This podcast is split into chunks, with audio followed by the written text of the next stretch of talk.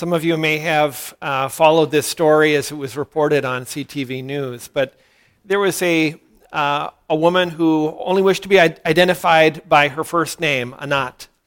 And over the course of her life, she had, um, she had saved her money and been, uh, uh, been faithful in preparing for her retirement. And now, into her retirement, she uh, found herself having you know, uh, uh, saved up a million dollars, uh, but having many, many worries.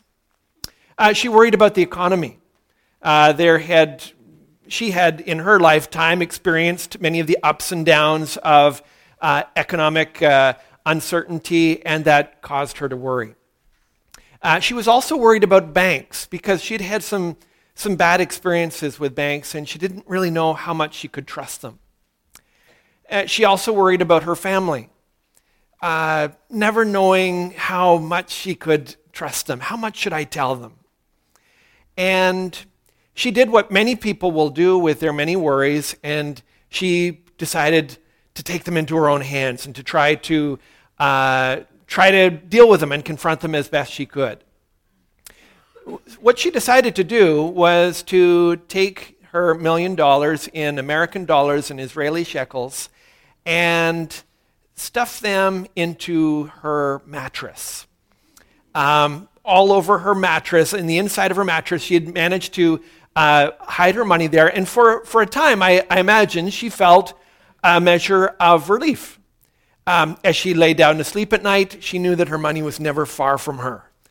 Uh, she knew where it was, and that gave her a measure of relief from the anxiety and fear and worry that she would otherwise have felt.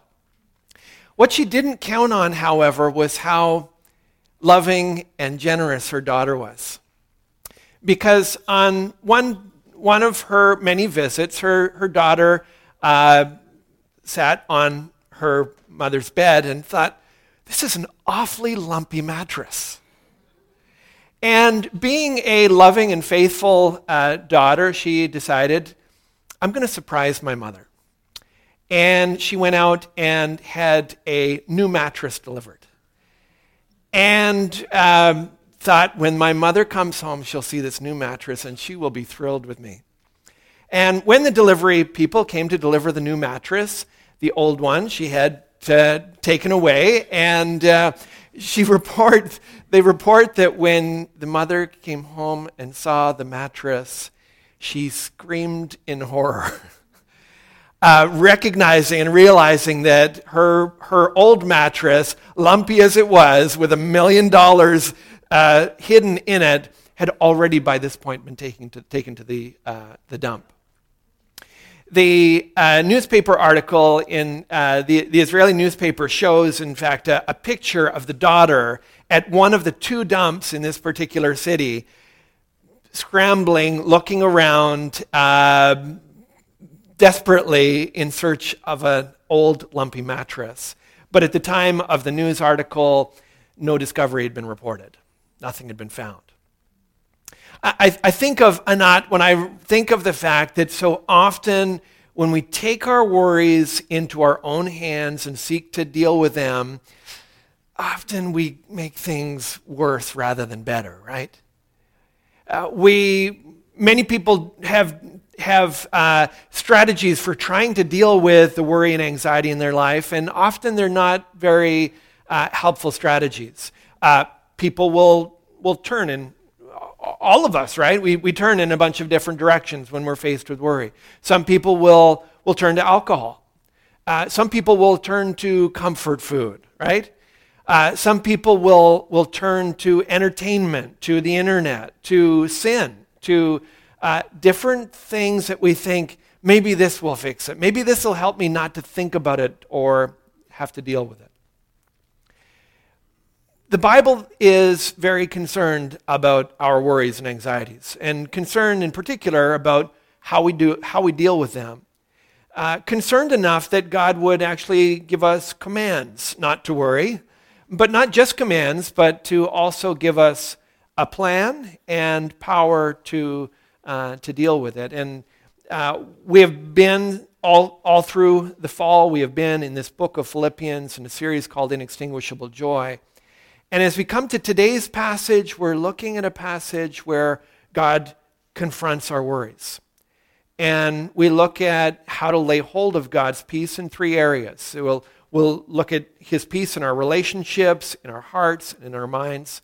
Uh, and we're going to read those uh, three sections uh, of today's passage uh, in turn. So if you have your Bibles, I want to encourage you to turn with me. We're in uh, Philippians chapter 4. And I'm going to start, start us off by reading verses 1 to 5. Uh, Philippians 4, verses 1 to 5. Therefore, my brothers, whom I love and long for, my joy and crown, stand firm thus in the Lord, my beloved. I entreat, I entreat Euodia and I entreat Syntyche to agree in the Lord. Yes, I ask you also, true companion, help these women who have labored side by side with me in the gospel together with Clement and the rest of my fellow workers whose names are in the book of life. Rejoice in the Lord always. Again, I will say, rejoice. Let your reasonableness be known to everyone. The Lord is at hand. This is the word of God. Now, if I were to have you close your eyes for a moment and picture peace, picture a scene of peace. Probably many of you would have different different scenes in your mind. Maybe one person has a picture of just a beautiful uh, field of flowers, or maybe someone would picture a, uh, a calm lake or, or, a, or a beachside uh, setting. Maybe we've got some winter people who've got picturing in their minds some snow-capped, snow-capped mountains.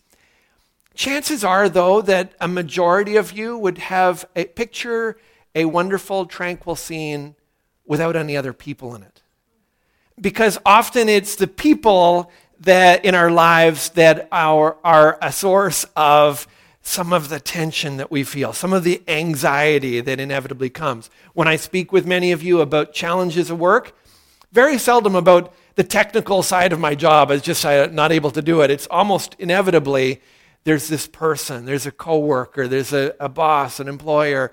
Uh, it, it's often the people side that causes the stress. And if we don't have a plan to deal with uh, the, the, the difficult relationships that inevitably come in our lives, we are not going to live lives that are marked by peace. And this passage will have us reorient our, our lives to, to think about our relationships. Specifically, to, to seek peace in our relationships, the call is to drop the pettiness, to recognize the big things in life and recognize them as big, and so, in turn, to see some of the smaller things that will cause tension in our relationships and to see them as small. So, to seek peace in our relationships, we need to drop the pettiness. Now, we're introduced to a conflict in Philippians uh, that, that, existed in the church in Philippi in verse 2, and two women by the name of Euodia and Syntyche. It's significant that Paul mentions their names because often there's all kinds of conversations and disputes and, and things going on in Paul's letters with nobody named. Paul has a habit of uh, not naming his enemies, but naming and lifting up and honoring his friends and coworkers. And that's what he's doing here. Uh, according to verse 3, these are two women who labored side by side with Paul in the ministry. Uh, that, that term is often used of uh, athletes who compete together or warriors who would, uh, who would strive side by side in, in battle together. So these were mature believers. And, and, and the reminder here is if Euodia and Syntyche, the co workers of Paul, could find themselves in conflict, then probably you and I, uh, that, that all of us could, could find ourselves at some point in time in different forms of, uh, of conflict and, and relational tension. So Euodia and Syntyche were, they were faithful servants. Uh, they were loved and respected, and they were so loved and respected that Paul decides not to write a letter to them individually. He writes a letter to the church about their conflict. And he does that because when people in the body of Christ have a conflict with each other, it's not just a, an individual thing, it affects the whole body. When, when, when two people in, in the body are at odds with each other, we all suffer. We all feel their sickness. We, we all limp along until there is reconciliation and unity. And so, if you're here this morning at odds with someone, if there is, if there is tension and conflict with someone else here, we, we all feel the negative consequences of that. And so, Paul addresses the letter to the church about this conflict between two of his uh, dear former coworkers. Paul's approach to resolving their conflict is at once profound, but also seemingly simplistic.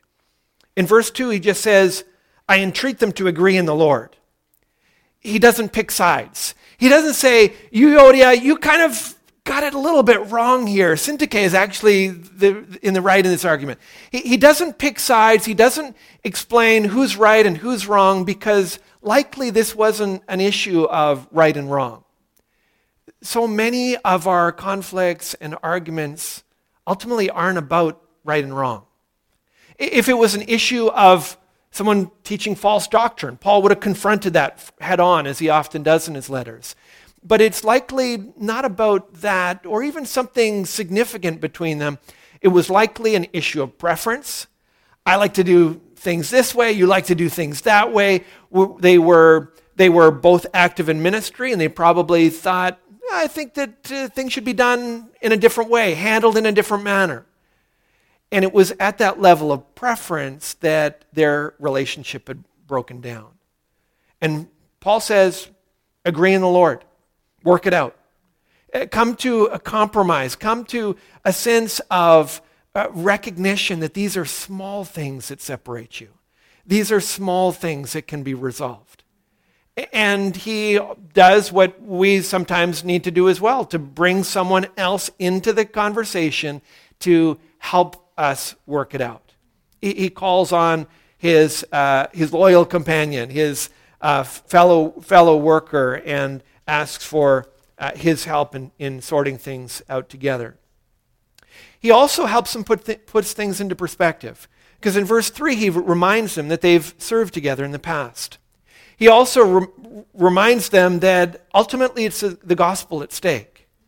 That there is something important making Christ known, and there's some things that are not important, like there's small differences with each other. He says, agree in the Lord about that because this thing called the gospel is far more important. He also points them, points them in verse 3 back to the fact that their names are in the book of life. These are big things. The gospel is a big thing. Making Christ known, having your name written in his book, those are all big things. The, the petty preferences and uh, hurt feelings that can come in the natural course of our relationships, those are small things. Agree in the Lord, put them behind you. Then in verses 4 and 5, he calls for joy and reasonableness. As the idea here is, in his, his call in verse 5, rejoice in the Lord always. Again, I will say rejoice. He's calling them to find their joy in Christ so that when they get into the relationship and there's some more petty things that they're dealing with, they will have the strength to deal with them. That's, they, they've got their joy in Christ, so if they, they have to compromise on some smaller issues, they'll have the strength to do that. Then in verse 5, he says, Let your reasonableness, reasonableness be known to everyone. He, he uses a word that's translated as gentle every other time it occurs in the New Testament. And the idea here is that they are called to be reasonable, to be approachable, to be flexible. The kind of person that you can speak to and they're not going to fly off in, in an emotional uh, outburst. They're not going to be so deadlocked in their preferences and uh, opinions over small things that they can't, can't be reasoned out, they can't be spoken to. There's a, a gentleness that he calls them to. So if people are involved, we see in, the, in their lives, there's, we can't avoid the conflict. There's, there, it's, it's going to be there, but we need to put the big things in, in big context and remember that the small things are ultimately small. They, they shouldn't stand between us, and we should be able to agree in the Lord. So we looked at how to seek peace in our relationships, but to seek peace in our heart, then the conversation goes in a different direction. And Paul will give a different prescription, and here it's a call to prayer. That to uh, seek peace in our heart, we need to get on our knees. And so if you're if you've got Philippians 4 in front of you, I will now read from verses 6 to 7. In the, the, the charge to seek peace in our heart, we're to get on our knees. Paul writes this Do not be anxious about anything, but in everything, by prayer and supplication, with thanksgiving, let your requests be made known to God. And the peace of God, which surpasses all understanding, will guard your hearts and your minds in Christ Jesus. Now, because of the popularity of Amazon's Kindle, we understand better today how people read books and actually how people read the Bible than we ever had, were able to, to know before. One of the statistics they've come out it with is uh, the most highlighted, they've, they sometimes will release the most highlighted passages in uh, books in general, but they've also relate, released the most highlighted passage in the Bible. Interestingly, it's not John 3:16. It's not the 23rd Psalm. It's not the Lord's Prayer. It's today's passage. It's in fact Philippians 4 verses 6 and 7. That's probably significant because it tells us something of the power of that's in these verses, how precious they have uh, been to so many people. It also probably speaks to the worry and anxiety of our generation. We worry more than uh, probably previous generations have. You, because of 24 7 news and, and the internet, you know about scandals and wars and uh, things that are happening, atrocities that are taking place at the other end of the world instantly. We are connected to, to pain and misery and tragedy and suffering like we've never been before. And, and it can create fear and worry and anxiety in us. So let's consider what the Bible says to do with all that worry. Verse 6 starts with a command do not be anxious about anything. God is concerned enough about our worry that He commands us to stop it, like He commands us to stop lying and stop stealing. We are commanded to stop worrying. But He gives an antidote to it that instead of worrying, we are called to pray. When we worry, the reason, the reason that he, he exchanges these two different words is because when we worry, what we are doing is taking God's domain and bringing it into our own. We're taking on issues and things in our lives and working and trying to fret and figure out how do we get our way in this particular situation. Well, what we do in prayer is almost the opposite. In prayer, we put the situation into God's hands, not our own. And instead of fretting and strategizing and worrying about how we get our way, we seek God's way in this particular situation. We bring our anxieties and our worries to him. 1 Peter chapter 5 verses 6 and 7 makes this invitation. It says, "Humble yourselves therefore under the mighty hand of God, so that at the proper time he may exalt you or lift you up, casting all your anxieties on him because he cares for you." In prayer, we humble ourselves in the recognition that it is God, not us, that's in control. He's the one who will ultimately bring a resolution or a solution to whatever it is that is on our hearts. We humble ourselves beneath Him, we lift Him up, and when we do so, people become small. We become small. Our solutions and, and our uh, understanding of, of how, to, how to figure out and, and walk through this situation becomes small. And God becomes big. We recognize that He's the one that matters. Ultimately, that it is His will that we are, uh, are, are seeking. If you look at verse 7, God invites us to cast all our anxieties on Him because he cares for us. God gladly bears our burdens because, as we've said, when we take those burdens on ourselves, we're taking God's role on ourselves. We're doing something that we're, we're, taking his job, and so he gladly asks us to give it back to him, to give him our worries, because when we do so, we put him back in control over something that we can't control.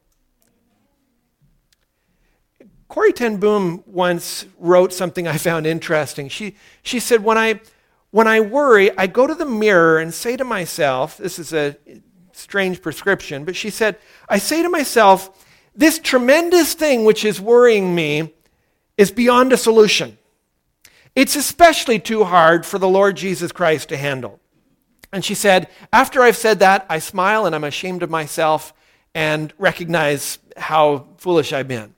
And, and, and, she puts it into words because when we're worrying, that's really what we're communicating to God and, and to ourselves. The, this is something that's just impossible.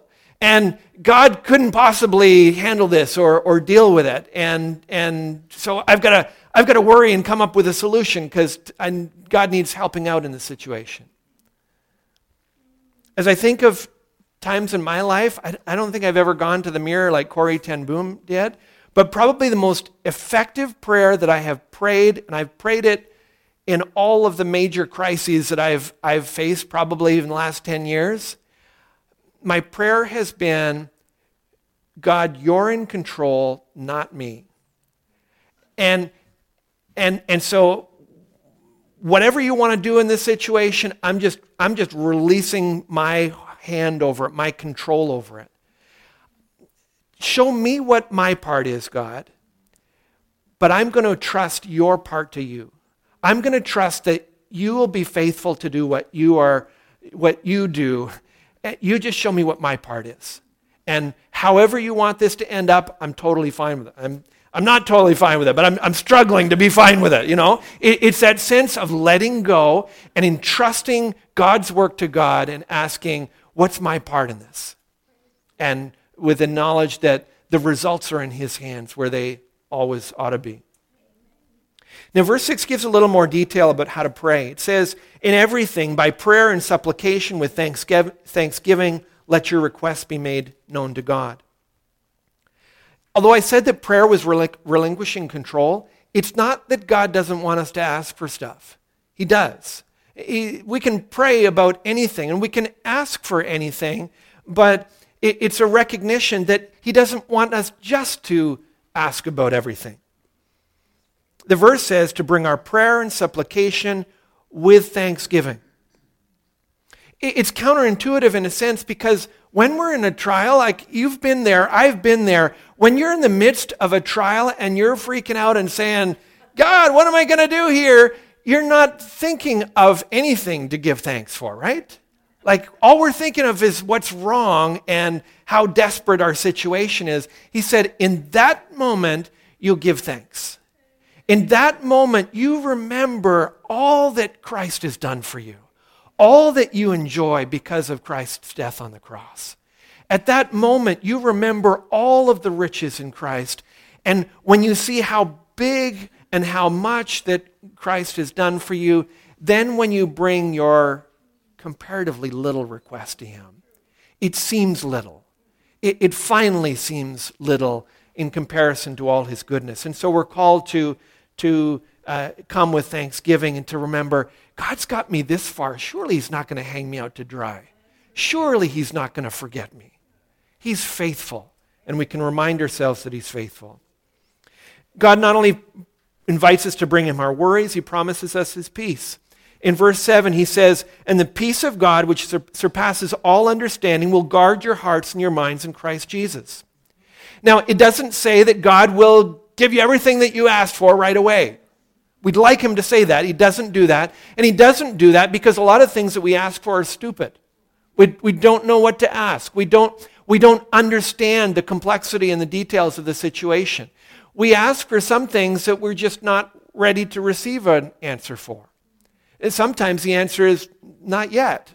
Uh, you're kind of in the ballpark. It's not a bad prayer. It just you're just not ready for that yet, or, or it's just not part of my, my timing in, in, in your life at this, at this point. So we don't know exactly how or when God will answer our prayers, but we are promised that He will visit us with His peace. Peace is that, that rich shalom peace of, that, that gets developed throughout the Old Testament. It's that sense of security and well being and fullness and abundance.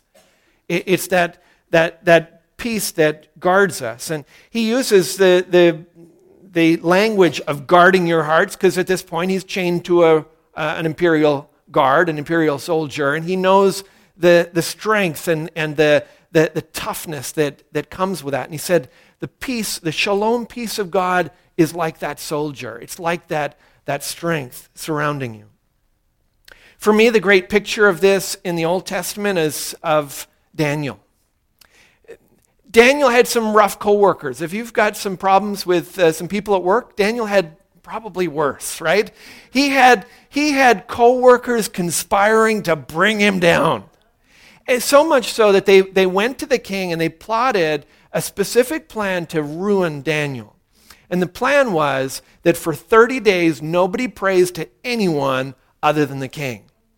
And for most of the people in the kingdom, not a problem. But it says in, in Daniel 6, verse 10, when Daniel hears about this, he prayed and gave thanks before his God as he had done previously. And you and I are reading that, and you're like, and what on earth is he giving thanks for? Like, this is the worst possible scenario I could uh, possibly imagine.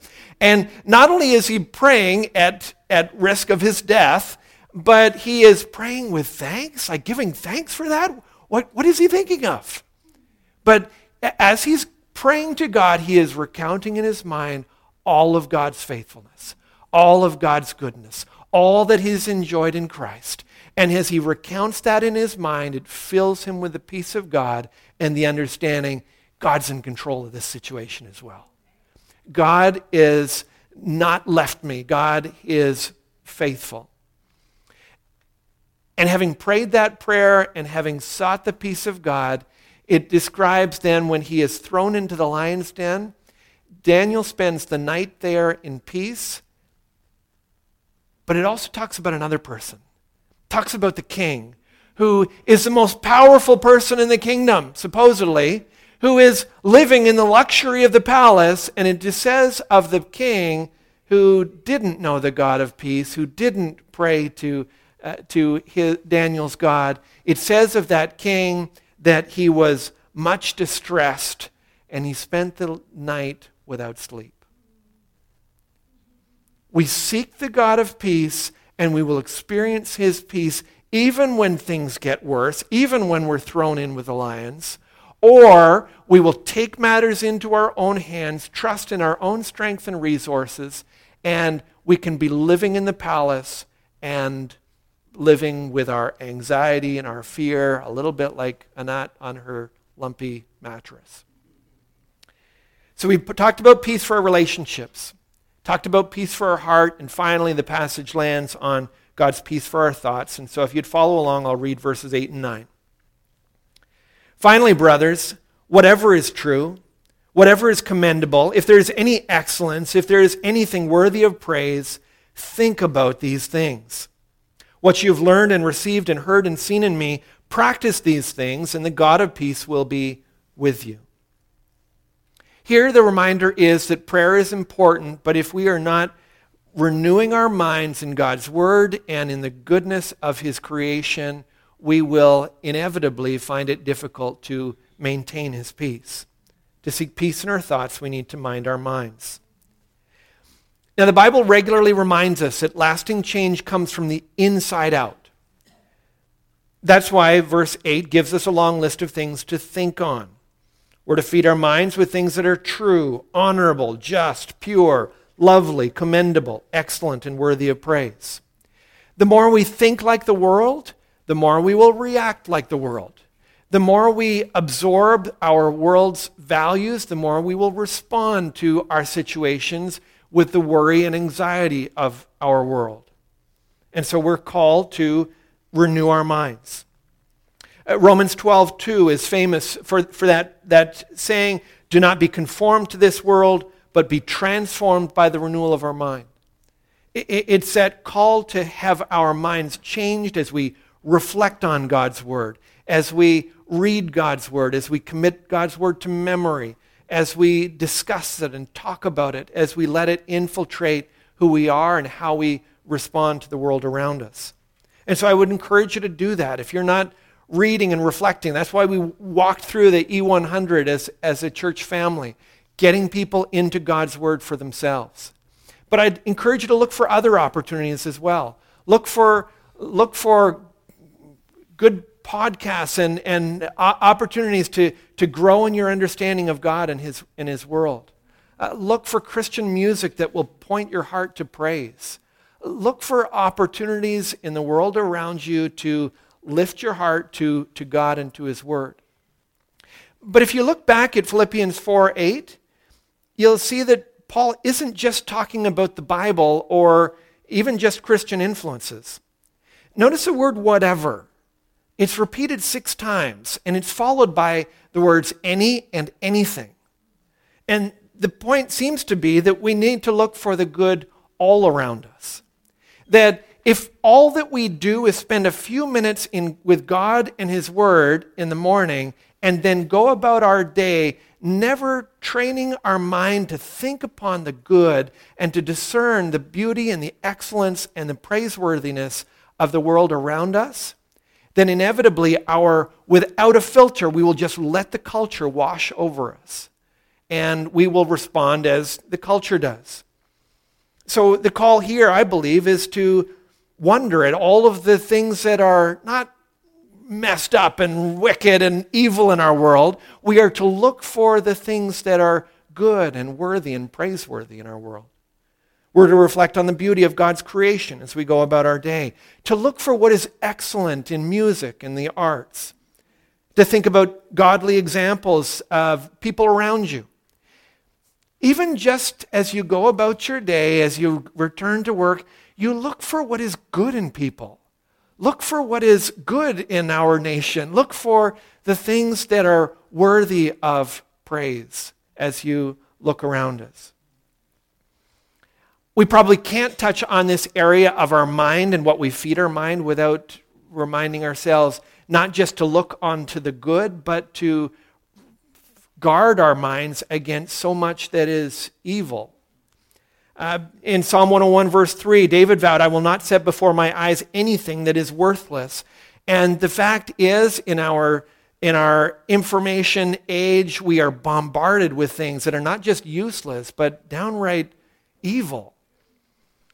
And so, as a, as a believer, if you don't have a strategy, if you don't have clear boundaries, if you don't have filters to get the evil out of your mind, and, and off of, out of your, your eyes and, and uh, uh, a real strategy to deal with that, it begins to infiltrate how you think, how you see uh, the world around us. So, to seek peace in our thoughts, we need to mind our minds. Now, everything that we've said up until this point could leave someone confused, I think, about the Bible's real teaching on this. Because you could go away thinking, okay, Philippians 4, this passage teaches me how to get the peace of God. But in doing so, we could mistake the gift for the giver. We could, in seeking the peace of God, me miss the God of peace. And so I, I love the fact that verse 9 ends us there in our passage today. In verse 9, Paul says, What you have learned and received and heard and seen in me, Practice these things, and the God of peace will be with you. If you hear anything I've heard this morning, hear this. We are not called to just seek the peace of God. We are called to also seek the God of peace. The peace of God is just a gift from his hand, but we are to called to look to the one who gives us peace. We need to seek the, the God of peace because the God of peace is not like any of the other people in your life. The God of peace doesn't get freaked out about things the way you and I do. The God of peace looks at the same circumstances that you see in your life and he sees them through eyes that are at rest, that are calm and assured and secured. And you need to spend time with this God of peace to be able to see your world the way he sees it. The God of peace isn't high strung, he doesn't give in to anxiety. The God of peace is never in a rush, and he's not afraid to take some rest. The God of peace doesn't wring his hands or break out into a sweat. And that's because he rules this world and he has a good plan. He's wise in a way that you and I are not wise. And he sees this world and he has a plan, even for the mess, even for the evil, even for the stuff that we just didn't wish didn't exist. He has a good and gracious plan for that. And so we can trust him with it. And when we seek the God of peace, and we spend more time with Him, we begin to enter into His shalom rest. We begin to experience His peace, but it's, it's not a peace that's divorced from Him, it's a peace in fellowship with Him. That peace with God, the scripture says, comes through faith in His Son, Jesus Christ. We don't just get the peace of God and run with it without faith in Jesus. We don't just steal the peace of God without entering into a relationship with the God of peace. And so, if you don't know the God of peace, I want to encourage you to come to him through faith in his Son. And if you do know the God of peace, don't think that the solution to your problem is either you just trying to fix it or to just steal some abstract peace somewhere from God by applying some principles. We get the peace of God by seeking the God of peace, by seeking his face and seeking the growing depth of a relationship with him. Let's seek his face now in prayer. Heavenly Father, we thank you that you are the God of peace. And we confess as we look at our, our world and as we look at some of the circumstances of our lives, we need your peace more than ever. I pray that you would help us with our conflict, help us with the people who would otherwise rob our joy. Help us to remember that we can't change the people around us, but help us to do our part in changing ourselves. Help us to work at humility and gentleness. Help us to focus on how generous you've been and not make a big deal of the little things that would eat at our joy. Help us to pray instead of worrying and to pray with thanksgiving for all you've done. For we worship you as the God of peace. In Jesus' name.